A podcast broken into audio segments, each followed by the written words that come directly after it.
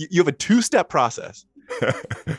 Step one, overhaul the labor market, the housing market, and the criminal justice system. Step two, redistribute wealth. Step three, equality.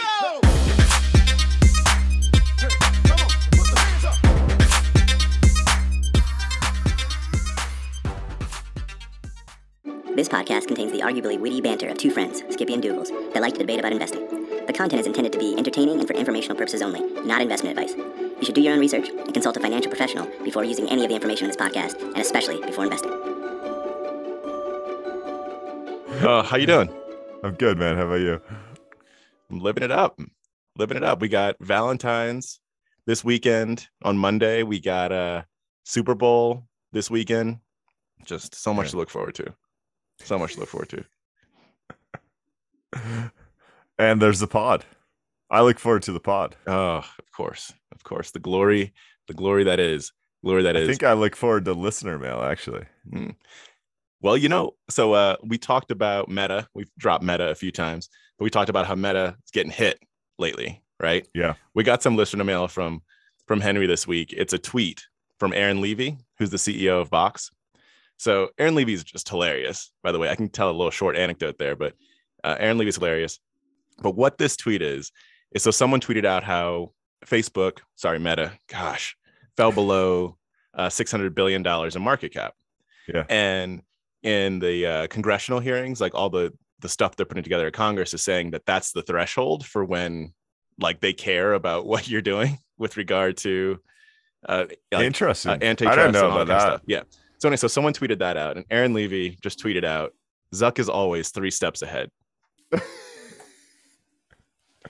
and I, I just, I so he's he's like a really funny guy, but he, his humor is like typically like a like, like you could take it seriously, but it's also you know kind of a joke.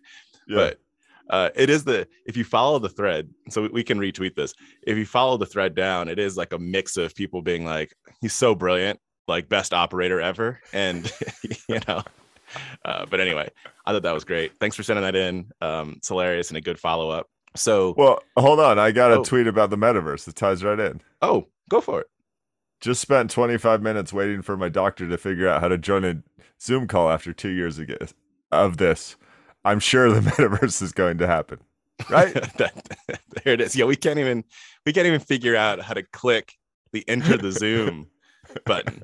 And this is going off of what we talked about how like Linden Lab, his second life try has been trying this for Yeah, 20 years. It's been around for But, 20 years. Yeah. Anyway, fishbowl time. Where should we go? Oh, I think you have some knowledge to drop if I remember correctly. Oh, you want the follow up? Okay, I'll do it. Yeah. I'll do it. So last week, I was talking about how it's important to stay invested and looked at about 20 years of historical returns from VTI, which is Vanguard's total stock market index. And the way I looked at it was I said, if you start taking away the highest return days day by day, you start to lose a lot of your return. And Yeah. Skippy rightfully was like, well, we got to look at the mirror of that as well. Like, what if you get out of the market and you miss the lowest return days? Like, what happens then? So I went back and took a look, and it is a mirror, effectively. So you're right to ask. So what happens? And I won't give as many stats as I gave last time, but if you if you're out for the lowest return day, you gain Yeah. about 13% more return. If you're out for the top 10, you you gain 131% basically more return. So it is Nice. it's it, you start to reverse it. Now, I still stand by like the rationale for showing that is like who knows what the heck days you're gonna you're gonna Yeah. miss out on. Um, and so because many of these days, both the lowest and the highest happened in 2008 over that 20 year period, like many of them. And so you're just like, you know, double dutch. Which day am I getting into or getting out of? Or you just stay in and reap all the rewards. Yeah, that's what I was gonna say. I mean, there there's no real way to dodge the drawdowns without missing some of the um, massive gains, and vice versa, because sometimes it's the market overreacting to, you know, quote unquote news, but it's just the way the panic happens. So, but it's interesting, isn't it, that the, I mean, missing the bottom ten days like has such a drastic impact. Um, it- it's nice to prove that hypothesis. That's what I thought would happen, but I wasn't really sure. Yeah, and it kind of i you know, I was saying stay invested is like the takeaway that I have. But even the the other thing that we've like discussed is how how little I'll call it little things make a big difference. Meaning here, like there are small volume of stocks that make up a lot of returns. There are small volume of days that make up the highest returns. There's small volume of days that make up the lowest returns. Yeah. Otherwise, things go back and forth. It's like it continues to fascinate me that fact. Like it is, we get these big booms, big busts. Most of the time, nothing happens. Right, like a net, net, net, nothing happens. But Yeah. Then, yeah, it's really fascinating. I love this stuff. Well, I mean, think about it. If on average uh, the stock market's up somewhere around ten percent a year, um, and it can be between seven percent to ten percent, depending on what we're looking at, time frame and stuff, right? If you have one day that goes up two to four percent, like that's Yeah, a huge yeah, chunk of your total gains for the year. It's crazy. Yeah. Oh, wild, wild. All right, where should we go next? This is just another great example of you never know what you're going to get on the Skippy and Dougal show, right? Um, I found this in the New York Times this week, and I just think this is fascinating. But I will turn some of this into a quiz, Dougals. How long is the typical semi in the United States of America? Like the truck itself? Uh, the Uh, the 40 feet. uh, tractor trailer. What did they call it? The thing they're pulling. 40 feet. 53 feet. I thought you'd know that one. You, you need a, road trip more. I- Almost Specifically with a 53 foot. almost all the containers say 53 feet on them. Oh man, I'm sorry. So we got these guys and girls driving driving around 53 feet long containers all over the U.S. Um, five years ago, we told them all this was a horrible job and they were going to be replaced by robots. It seems, at least, like the Wall Street Journal seemed to do that. And then the last 18 months, Dougals, we've been saying, where are all the truckers? We need more truck drivers. This is horrible. The, our supply chain is wrecked. Um, what's going on here? So here's a few facts. Um, any guess how many times around the world your average trucker drives in a year? Zero. Figuratively, of course. oh, okay. Uh, three. It's five. They drive four to seven hundred miles a day for a, a typical yearly total of one hundred twenty-five thousand miles. It's a lot, man. Wild. Oh my goodness. Crazy. Through you know through traffic and weather and everything else. Um, typical work week is about sixty-five hours of driving, and they're on the road three hundred days a year. Like,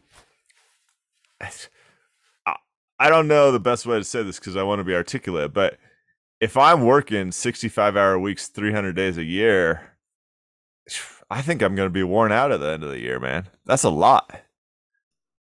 Yeah. I, I- uh, is that how far off from your normal work schedule is that? Actually, true. I guess I think of like being on the road differently Yeah, than like if I'm driving for, Yeah, for that's what I 65 mean hours a week, 300 days a year, I'm, I'm, I'm just, I'm not like, I couldn't, I could not do that. Like mad respect to the people that can, I could not do that. that's what I mean to say. Actually, it's I a different kinds type of of work. Lactic acid in my legs. I don't know, or whatever. My back would probably be hurt. My back would be Yeah. done. I, I like wouldn't be able to walk after the third week. Um, any guess on how many truck drivers are women? 10%. Good, about seven percent, and bring it home with annual pay. we, we uh, like 45 ish 50 ish i really thought this was like 75 80 but no According to this article, it says median annual pay of a tractor trailer driver uh, who are typically paid by miles is about forty-seven thousand dollars as of May 2020. Eh. Now, right now, you can get a signing bonus of around hundred k, but you're Wait, not. a signing bonus of 100k or sorry, I misspoke. uh, a signing bonus of 10k. Uh, a signing bonus of 10k. Um, you're not in the upper echelon of Yeah. earners, um, and that's a lot of time. Like just that, you know, if you're on the road 300 days a year, you're effectively traveling 300 days a year. The uh, professions I'm used to in my daily life that travel that much are more consulting and you're rewarded for it. yeah Um, sales that kind of thing Yeah, the right business development. I don't know, just just random Yeah. facts that I found interesting and I'm processing. So Thanks for dropping that. And going to your the shortage piece that you brought up earlier, it makes me think. I read this uh, this Atlantic article this week that was talking about something completely different, but it was talking uh, about how have you seen that Letterman uh, clip, the Letterman uh, Bill Gates clip from the mid '90s Yeah. that sent around, right? So it brought that up and how it's like no one believed in the web in the mid '90s. Look at Letterman, because because Letterman's everybody. I, guess. I mean, And Letterman then- was having fun too, yeah, but exactly. Yeah. I mean, he's Letterman. like, Yeah. and then uh, then I was saying, so now look at how people are treating Web three, right? If people didn't, so analogy, people didn't believe in the web, it took off. People don't believe in Web three. If you don't believe in things, they take off. They take off Yeah, always. they take off. So anyway, so but I bring this back because of the whole trucker shortage thing you brought up. Is like you never know where trends are going to end up going because it was five years ago, right? When people were like, "Get out of trucking is going to be automated," like where are the truckers? And now, Yeah. oh, sorry, uh, why are you truckers? And now they're where are the truckers? For what you were saying, you just never know what the like the environment, economics, et cetera, is going to end up bringing.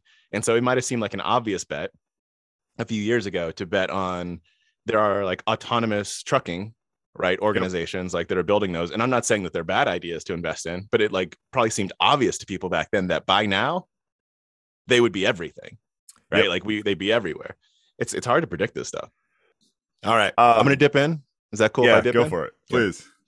I want to dip in and talk about the former mayor of Stockton. So his name is Michael Tubbs, former mayor of Stockton. And he, the reason I want to talk about him is because he is a big proponent of guaranteed income.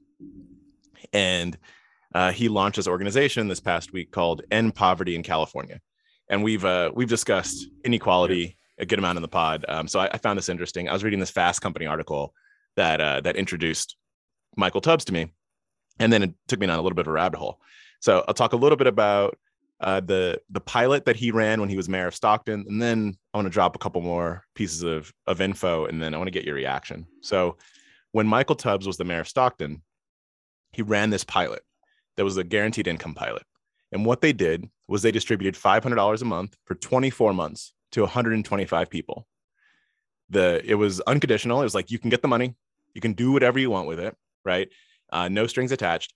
And the people that it were, was given to were uh, randomly selected, right? Yeah. So they were randomly selected, but they had to be from uh, neighborhoods where you were below like the median income um, in Stockton. And so that was that's the pilot. Make sense? Yeah. Cool. So a couple of the few a couple of the outcomes. So they ran this for a year. Uh, recipients uh, obtained full-time employment at more than twice the rate of non-recipients. Recipients were less anxious and depressed, both over time and compared to the control group. Recipients saw statistically significant improvements in emotional health, fatigue levels, and overall well being. And recipients had a greater ability to pay for unexpected expenses, which was particularly important as the research period covered uh, concluded just as the pandemic began. So ran this for a year. They gave out 500 bucks and said, had some good results. I'll Mhm. pause there.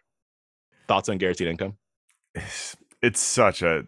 I mean, I'm not to give a soundbite here. It's such a complex thing. Um, I I would say I encourage people to experiment and get, get more data around it because I think uh, there's some potential there, but it's really hard to implement. I mean, I think it's really hard to fairly implement.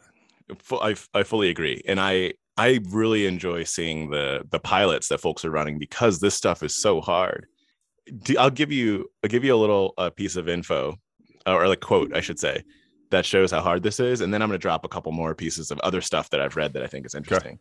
Um, so in the same fast company article they mentioned david grusky or maybe david grusky who's the director of stanford's center on poverty and inequality. So what this this uh this remind what I'm about to say reminded me of you know uh, those memes that are always like step one do this. Step two do this. Step three profit. And like steps one and Yeah. two are like you know. So this guy means well and I didn't read much into this I'm just taking what Fast Company said.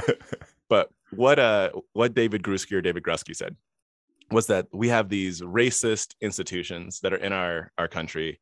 Um, he named the labor market the housing market and the criminal justice system specifically right? Mhm. and so he went, redistributing wealth is like a way for us to get out of inequality, but that's step two. Step one is overhaul those institutions. Oh, yeah, sure. Like, so you, you have a two step process. Step one overhaul the labor market, the housing market, and the criminal justice system. Step two redistribute wealth. Step three equality. It's yeah, it's just a three step plan, Diggle. Sounds pretty That's simple it. to me. I mean, That's it.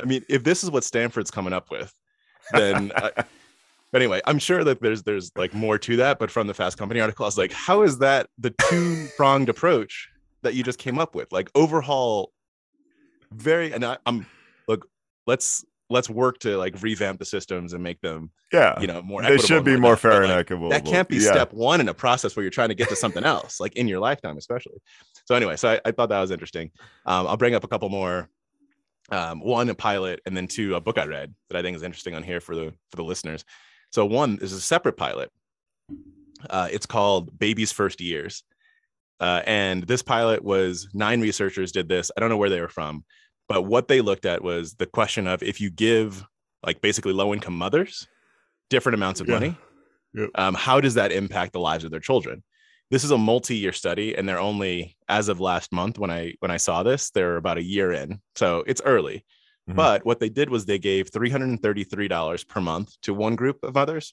and $20 per month to another group of mothers to say like so they're they're giving money to both but what is the difference in the kids lives is what they're measuring Yeah, so one year in, what they found was, and I don't, I don't know what what's behind this, but one year in, they found that the people that were receiving $333 a month, their kids had more high frequency brain activity, right? So yes, right than the other mothers. I, that's like incredibly promising one year in, and also frightening because of how many like that the impact, right? That that has. it's incredibly frightening. And it, um, so anytime we talk about some variation of universal basic income, and you can tie it to uh, improved lives of young children, uh, if you actually run through the ROI on that, it's off the charts. Like th- that is a no-brainer in terms of, gosh, one of our first episodes, Diggles, we talked about government spending money in a way that's a little more logical and uh, Yes. concerned with return on investment, improving the lives of young children, increasing uh, high frequency brain activity, uh, number of words they hear, nutrition levels, sleep, et cetera, et cetera. The payback on that over the course of the next 18 to 20 years is typically massive. But for some reason, because that payback takes 20 years to show up, people have a hard time allocating resources that way. yeah it, it's it's so it's so powerful and to your point earlier just looking at more data getting more data and looking at more data around this to figure out how to do it i think is really important. I'm actually going to drop two book recommendations not one Yeah. sorry uh, but I, you just made me think about a different one. So the one you just made me think about is a book called scarcity. I may have brought that up on the pod before i can't remember. But there's a book called scarcity and you can guess what it's about. Um, if you can't then well it's about scarcity.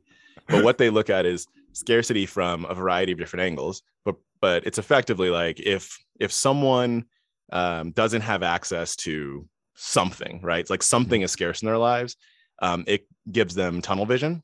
And so on the negative side of that you're not able like on the money side you're not able to pay attention to other things like how do i develop professionally? How do i thrive because you're trying to because you're trying to survive right? Yeah. on the positive side of that they're saying scarcity can also drive things like innovation right? Because you're so tunnel vision you're so focused that like i have to get this thing done like it will succeed. And so anyway but it talks about scarcity. I think that's interesting and you just made me think about it from from the kids angle. Even if you get beyond baby right? If a kid is trying to be like i gotta i gotta go to school um, then let's say you're 15 years old or so um, i Mhm. gotta hit work afterwards because you know dot dot dot like now you what are you Yeah. not thinking about like Yep. how do you blame that kid for not being able to get the same grades and not right and it's a it's a cascading compounding effect so i think scarcity great book check it out the other book good economics for hard times Hmm. and this book uh, which i highly recommend they talk about ubi universal basic income and two of the the, the one thing i'll bring i just go read it because there's lots in here um, but when they talk about ubi they say that oftentimes the people that will most benefit from programs when they're rolled out at scale are the people that need it most. Yeah. And the, the two primary reasons they bring up about this are they said, one, it's because they don't know about the program or they don't understand how to use it. And so they they looked at some studies in here where they had I'm going to call them navigators. That's not what they call them, but they they like did control groups where someone was just like let's say a mass um some kind of mass campaign went out talking about a program. Like that's that happens. Then you send out the mass campaign, you have people that like contact them and walk them through step by step how to use it and it increases use like but yep. dramatically, right? Because you just don't understand either that it's for you, that it exists or how to use it. The second a big reason is they said that many people self exclude themselves. Like they're saying either I actually will be excluded, like I don't either I like yeah. I don't deserve it, or um, I think one example they gave was it's I'm probably I'm probably gonna have to bribe somebody like to make this work, like in the end, um, or like it's not for me, right, or whatever it might be. And so those are the two big reasons they gave. But well, but I think it also goes back to scarcity. Like they're probably worried about other things too, like paying the bills that week. So there's not it there's tunnel vision that's not focused on how do I solve this problem long term or what possible resources available for me. I mean, you can parallel some of that to the corporate world. Your rollout of major initiatives can be um, hindered greatly if you don't communicate and, in some cases, do some handholding uh, to get people on board with the change. Yeah, change management is real. It is real. So, couple book recommendations, um, and then guaranteed income and uh, is a, a difficult thing. I'm glad we're getting some more more data on it. Yeah, me too. How, how am I going to keep up with all these book recommendations, Dougals? I mean, I don't know. Don't. I, I only got time for one book a week, maybe two. I like that we we as you mentioned we share like some of the same you know investment books, maybe you know some of the same books, but we also read very different things. It's kind of yeah. cool. Um, yeah. So, all right, dig in. Can you drop a, a soundbite for me about Europe? Oh, oh, joy to the world, I tell you. Oh my goodness. When you sent this thing across to me this week, this is everything that is wrong with bubbles. Whether or not we're in one, question mark, not question mark. I just want to listen. Yeah, I, just, I really just, just listen. listen sorry, just listen to this clip. Listen to this clip. Europe always a nightmare to do business. America's the only game in town. It's just us. You want to put a million dollars to work, you're going to buy a bunch of European companies? Why? Why? When you could buy Apple, you buy Disney, buy Netflix, Amazon, Google, Microsoft, Nvidia, Tesla. Tesla, the king. It's the only game in town. Tesla. The king. I can't, I can't handle it. How did he attempt to say Nvidia? Did he say like? I think Nvidia? he just said Nvidia. Like, I think he, I think he had to go in for fractional shares because couldn't get the whole share. So like the, the N, did get the N on the front? The, the, the N was dropped. I mean, uh... it's a, it's also the, like a, uh, if you, if you just hear the tone of this video, and just see it, you would not be thinking about he's talking about what he's talking about. Like he, he says this as if it's like as, absolute gospel here. Like you can't why? nowhere why? else in the world can you make money. And it doesn't matter that the US stock market is the second most expensive in the world and uh, places like the UK are dirt cheap and primed to outperform. I mean, because according to Dougal's hogwash, mean reversion doesn't exist. So yeah, but like the thing, the tone in that is so interesting. Like, and this conviction, wh- how, why, like, why would we be the only place on earth that's allowed to make money? Does that make any sense?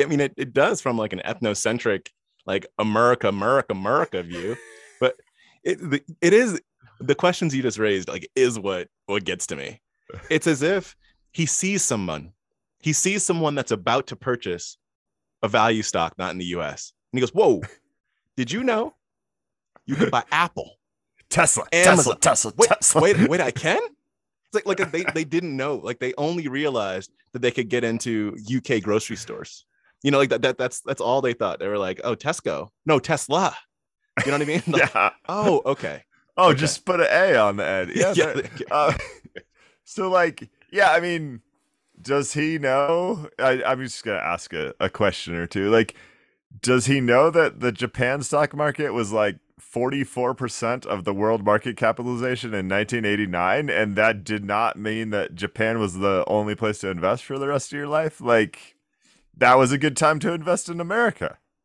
If you ended that question with "Does he know?" I'd go no. like no, no matter what else. This this takes us back. Remember the clip that we played a few months ago with the guy that was talking about Upstart? And they said, Yeah. "What do they do?" For and these, if you if you go to, I'd say maybe I don't. I'm not going to go as far as say the average American because I don't know, but probably the average American, at least the average investor, and asked what these companies do, they probably know. If you go to him and go, "What does Tesla do?" He'd probably be like, uh, "I'm you're breaking up. I think I'm having audio issues." Th- it- this is this is dangerous, like just dangerous, in my mind. I tell you that much. It I mean, we we need more sound bites. The show would be more popular if I made up ridiculous claims and we uh, threw them on the social medias. here what to to grab onto this thread though the european value piece is i've been trying to like off and on throughout the last 12 months basically been trying to figure out if i were to get into european value like what would be the best ways and i haven't found any good avenues mostly because like i think if you for uh, investment firms that are investing in the country in value it becomes a lot easier but I've been looking at things that are traded, like either individual stocks or otherwise, that are traded in the on the U.S. markets that also are good representations of European value. I haven't been able to find a lot. I don't know if you ha- have like, Uh, looked or I did a cursory look too and didn't find anything that uh, screamed. But I we have a, a really smart listener in Paris who does some value stuff, uh, and I forget his name at the moment. But if I can send a listener shout out, uh, if you can shoot us some good uh, European value recommendations to the mailbox at Skippy Dougals or DM on Twitter at Skippy Dougals or hit Gmail skippydougals at gmail.com. It'd be appreciated because I know there's more than there's a bunch of guys in Europe that probably know this better than we do. Yeah, I'm I'm sure, and it's uh it's U.S. traded like European stocks, I think, and it, it and part of it might be that they mo- like there's a very strong chance because this is not my world that I just don't know about them. Like that's probably like one. Two is I'm curious as to whether the European markets are mature enough that some companies just don't end up coming over here to trade. Whereas in some of the places, like when I'm trying to buy like a Brazilian stock, right, or even China hasn't had as mature of a of a market outside of Hong Kong, right, before, and so they've come over to to trade in the Yeah. U.S. I, I wonder how much this isn't traded here too. But anyway, yeah, shout out there because it'd be great to get some research I- recommendations. I did no, I did spend a little bit of time on like trying to buy value based FTSE 100 or some of that stuff or the euro 600 and there's some stuff but nothing that really satisfied my needs to your point the global x etfs sorry i'm like deep in the weeds a lot of times we'll go to these emerging markets and have like it, there's like a greece etf right? But it seemed like that was less prevalent for some of the more developed markets in the uk and it probably just means i missed it. Well, and, especially when, like, you, when you get down stuff. to value because one of the things i did was i looked at um we, we are very much in the weeds but enjoy because it's about to happen. Um i would look at was it franklin templeton i think has a uk etf there are a couple of uk etfs so i went in there and looked at the etf itself and said this i'm not interested in the whole uk market. Like that i, I don't want the s&p 500 of the uk so then i went to their holdings and looked at like what do you hold? And started trying to figure out if they traded in the us and like the, they most of them didn't. You get some of like large pharma and stuff but i know there's got to be something out there. I just don't i'm not familiar with but um yeah but i've tried to do that too come on european value come to me i'm like the opposite of the of this individual here right come to me european value come to me Well, to to put a bow on that, like I've I've said this three weeks in a row. I love people talking trash about my stock picks. I love people getting on their soapbox and screaming, "Don't you dare uh, put your money outside the U.S." Because the majority of my money right now, well, is that true? It, in in like a retirement account where I can't pick individual stocks, uh, the majority of my money is outside the U.S. So I'm I'm there because it's cheap and I'm happy with everyone else uh, waking up to that down the line. i'm going to set this as actually my alarm clock from now on so i want to wake up to this guy saying tesla Uh, I want to pull something out of the fishbowl just to re- put a bow on something we've been talking about for a long time. It sounds like maybe, maybe this would be way too logical, so I don't want to get your hopes up. Congress might move towards banning their members of trading stocks. Why wouldn't you? Eh, They just should. Like the I enjoyed the argument. Thanks for bringing this up. Um, because I I wasn't thinking about bringing this up today. I enjoy the argument of the answer to my question of why wouldn't you as they we will decrease the quality of talent that we can get in Congress. First of all, show me the quality of talent that we got right now. Like so step 1, show me the quality of talent. It's tough Um, to decrease the quality. Yeah. Like, like, why wouldn't we? And it goes back, we brought this up a couple times to when we had James McIntosh on the show, and he was like, as a journalist, he's like, obviously, I can't sacrifice integrity to trade individual stocks, but you have someone that's writing laws. There was the a survey. Sorry, I'm like jumping in here, but I get no, this is here. great. This is important stuff. So there was a survey where something like 75% of people said that they believe that people in Congress should not be able to trade stocks because they have an advantage in the stock market. Yeah. And to me, that like I will say true, and that misses the point. They are they are like writing the laws of the country. Like whether or not they have an advantage in the stock market over me, I'm indifferent toward, to be honest. I am not indifferent toward them shaping the legislation of the US based on their financial interests. Like, and not one person can't necessarily do that individually, but some folks have Well, some power. To be clear, I'm not okay with either of those things. I don't. There's no reason they should have material non-public information or however you want to classify it that gives them an advantage over me because that's ridiculous. But then, yes, they're gonna throw naturally throw paragraphs and sentences in that say, "I hold this many million of X company and life they make more profits if we adjust this legislation." So you're bound to craft legislation to make personal gains for them, which is also why not why they're supposed to be making laws. It's ridiculous. It's it's really ridiculous and it should be fixed already. And I just to go back to James McIntosh, right? Journalist for 20 some years, the Financial Times, the Wall Street Journal, clearly like very popular journalist too, in a very influential. And he came on the show and said, Sometimes I write breakdowns that I know will effectively move markets. I'm I, that's not a, his exact quote, but he's like, I I work on a piece and I know that there will probably be some reaction to that piece, and I would never um purchase like front run the stock. Like that's unethical and illegal in my profession, and we can't even ask our lawmakers to follow the same code of ethics as him. I mean, It's ridiculous. It's ridiculous. it's, it's- A- And going going back to the talent piece too, something uh, as I was looking at all this stuff that came to mind for me is I went maybe that's good. Not having having different talent, I do think is good, but also there have been discussions around whether or not um, there should be like cap term limits. You know, so people aren't sitting in Congress for like forty years. yeah. I bet you that, and I don't know whether that's good or bad. I'm not a political scientist, or whatever, right? But I'll say that I bet you that if some, if financial gain, if financial gain while in seat is mm-hmm. restricted, that peeps would not be sitting up in there for like 40, 50 years, right? If you weren't able to do some of this stuff. And I think that there's like, there's possibly secondary benefit to that kind of thing. Yeah. Yeah. And and for those who don't want to go find the previous episode on this, I mean, go on any social media and Google Nancy Pelosi stock picks and there's going to be some account that tells you what her husband trades based on her information. And it happens on all sides of the aisle. It's not just Nancy, but like this is a real thing where people trade on their information because they clearly believe that there's inside information there.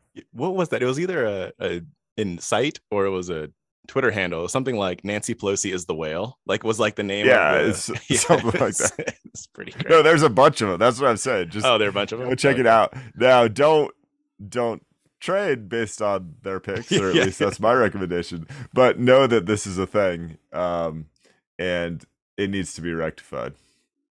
Oh my goodness. Let's. I'm gonna dive in for a quick hit here. which is about year to date performance for stocks in general, what's getting hit, what's getting not, because we've touched on that a good amount. Anyone that's following the markets this year uh, in any depth knows that financials and energy are like what's hot right now. I think there are only actually two sectors that are in the green this year, and those are the two sectors, like as a whole. Yeah. Um, and so we know that. But for me, it didn't really click until last week. I was looking at the every Saturday, StockTwits comes out with their top 25 of the S&P 500. So top 25 best performers, the S&P 500. I was looking at this last week, and holy moly, jolie, this is like all energy and financials.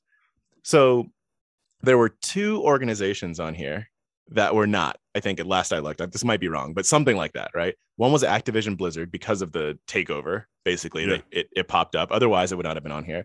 And the other was Las Vegas Sands. Um, so casino, and that there also might have been a takeover there. Who knows? But anyway, but otherwise, you got all these these energy companies and um, and financials. And guess what's on the top of the list? Oxy. That's that's right. Oxy, which Skippy convinced me not to buy about two That's years right. ago. But hey, shout out to my boy Jeff at Oxy. Um, so uh, Oxy Carl Icahn's in there, um, trying to do some activist stuff.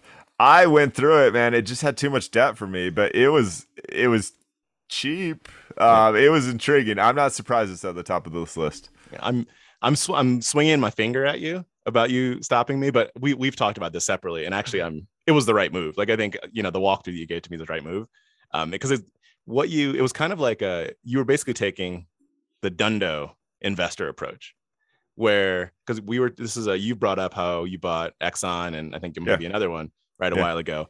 And the conversation you were having with me was one where, like, Exxon Dhandho investor, sorry, it's Mohnish Pabrai's whole thing, which uh, Oh, is yeah, okay. basically it's um like heads you win, tails you don't lose much is like his philosophy.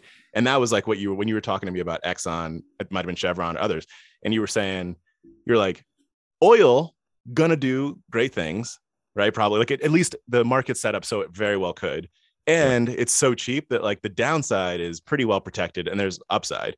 Whereas when I was throwing Oxy your way, not the drug, the um the stock here, when I was throwing Oxy your way, you're like, also upside, downside is zero. Like less, yeah. legitimately like potentially zero. So I still appreciate that walkthrough. I was just giving you a hard time. But this is I- wild to look at this list. It's cra- it really is crazy. So here's a few names on the list, guys. Uh, Oxy, Halliburton, Exxon, Marathon Oil, Hess, um, ConocoPhillips, Pioneer Natural Resources, Discovery, Phillips 66, Diamondback Energy, Marathon Petroleum. It goes on. I mean, uh, but Doogle's oil's at eight year highs, and two years ago it was negative or very close to zero, depending on how you do the accounting. This was a no brainer of a trade. Like it, it just was. Um, and I'm happy I rode. I'm Yeah. happy I rode this wave. It's good work for you. One other quick hit before that you just reminded me of before we see what's next in your fishbowl. Going from negative to positive is this the European bond market got hit this week. And so I'm reading this article about it. It's because the European Central Bank has like a sudden change of heart, according to the market, as to raising interest rates. So I'm like, okay, Yeah. you know, that happens. But I'd forgotten that when they were mentioning what they were raising from, it was negative 0.5%. I was like, all right, like it was. It's kind of there's there's such a, it's it's interesting to me that when we talk about raising interest rates and the impact that's going to have, and I do believe it will at some point have an impact, right, on things like earnings and debt and all that stuff. I do believe that. But when we talk about it, we forget that like before when we raise interest rates, it was like raising interest rates to 5%, 6%, right? When you're talking raising interest rates from negative 0.5 to like 0.5, I mean, that's still, you still have no interest. Like there's, there's not, you know, anyway, but I, I just think it's, it's really interesting. Our perspective is very different these days with regard to both inflation and interest. Yep, and we went deep down the rabbit hole. If you guys haven't heard the James McIntosh conversation, he had one of the most fascinating articles I've read this year, which was about if government currency goes fully digital, uh, what that might mean to the movement of rates on to, to a far negative uh, side. Because right now, if rates get too low, people are bound to take too low negative. People are bound to take their money out of the bank and hold physical cash because at least it isn't decreasing in value. Um, if there was effectively very little to no uh, cold hard cash, it could change the dynamics of how the, all those equations work, and you could make rates go largely negative, which would encourage people to spend even more rapidly because if you're sitting in a bank, it's losing money. So, so um, if you want to go deep into the rabbit hole, we have done that for you to mix reviews. Enjoy, enjoy. Let's see, Doogle. Should we talk Spotify? Yeah, we get on Spotify. This is just one. Spotify's been in the news. The Hustle again, courageous, courageous journalism right here. Uh, broke down some stuff. U.S. recorded music revenues. When did it peak, Doogles? You got to guess. Fourteen. That was the low. Was oh, fourteen. Oh, oh, oh, the peak ninety nine. Sorry. Ninety nine was the high, right? What what's going on in ninety nine? Was like the Microsoft Zune out? I mean, yeah. no, actually, it wasn't even out yet. That no, was on wasn't. the decline. Like it wasn't. Was it the was, iPod even out? Probably not. No, it, I think I don't even think it was anything. It was more of I think 99 was more the peak, not because of something led to the rise, but because Napster led to the decline. I think that's yeah. more of, of what it was. That's fair to say. Well, it, what I'm getting at is 99. The peak is probably actually going to like Tower Records and buying CDs, and then there became an alternative to that. So you we went from 23 billion in uh, revenue in 99 all the way down to 7 billion in uh, 2004 uh, that's the bottom of the trough and that's napster streaming illegal downloading everything else. Uh, the music industry really trying to find their way.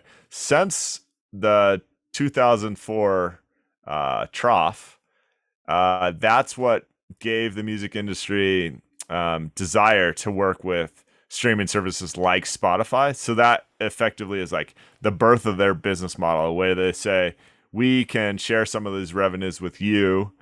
If we don't make it easy for people to stream whatever they want, they're gonna illegally download whatever they want. So it's like the rebirth of the music industry from a revenue perspective. At least that's what I'm trying to articulate here. In terms of the global streaming landscape by paid subscribers, Spotify is the largest, and it's twice as large as anything else. It's 31% of the global subscription market, followed by Apple Music at 15%, Amazon Music at 13%, and then you have things like uh, Tencent Music and YouTube Music, and then a bunch of tiny little ones. I didn't realize quite how large Spotify had gotten. And I also didn't realize that when which I think you're probably about to get to, when you look at their payout ratio compared to others, to artists, how far behind they are from other folks. And speaking of Napster, this blew my mental capacities out the wahizi. That the number one from a like an average artist payout per 1000 streams, right? The number one platform is Napster to pay out artists, $9.16. Spotify falls down at number six at $3.48 with Tidal, Apple, Deezer, and Amazon in between. Who would have thought? Well, it, it's so it's crazy because I think of some reason I think of these royalty payouts or they I feel like they should be structured like a credit card transaction fee or something. And there's like this going rate, you know, like it's 2%. Well, it's not that way at all. As you just mentioned, like if someone streams on Apple Music, they get paid twice as much as if you stream the exact same song on Spotify. And I don't claim to be an expert here. I believe that's because of all these are individually negotiated contracts pretty much with the music uh, companies. And of course, Spotify has economies of scale, so they probably get wholesale um, discounts on their pricing. But it's really interesting how fragmented and different the market is here. It is. And you have the there's the record label payout and the publisher payout separately. and the artist ends up i mean unless you're one of the tippity tops the artist end up, ends up just getting pretty squeezed uh, in this whole process one of the data points they dropped is only 2% of spotify artists earn more than $1000 per year Isn't Um, that crazy? Which is not a I lot mean- of percent So basically, basically, ninety-eight percent of all your artists on Spotify, the world's largest streaming platforms, make less than enough money to buy a new phone. I mean, like, it's not grocery money. Even it's No, nothing. it's meaningless Yeah. like it, it's it spotify is effectively kind of is just like meaningless um and it's like Napster. It's free. Yeah. and as you you alluded to but didn't mention explicitly before a lot of where this is coming from right now is the joe rogan controversy because folks are saying some version of joe rogan is spouting off at the mouth right? According to what they're saying like he's saying a lot of misinformation about covid. Um, there were some racial slurs people brought up and saying spotify you're paying him a hundred million dollars a year like for Yeah. to do this.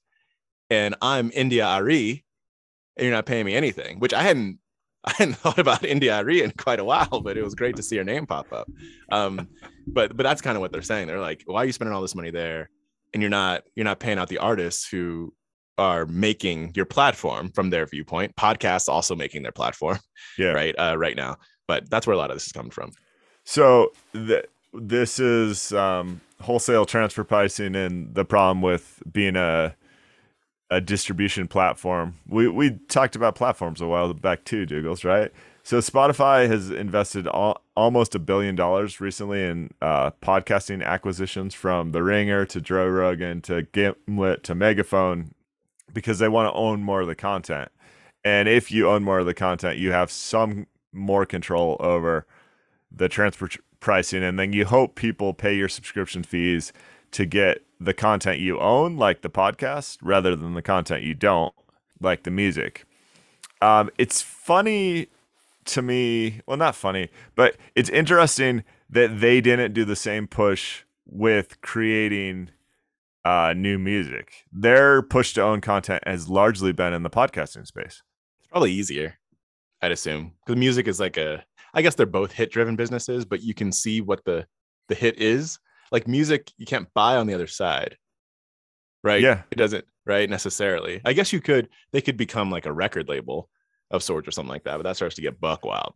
Uh, apparently, um, Yeah. but It- it is that also seems to imply that you think the voices in podcasting that are relevant stick around for a longer period of time. Maybe, um, maybe there's less uh, variability through that. Anyway, we'll put this article on the Twitter. I think it's just a fascinating breakdown of their business model, and it should make you think.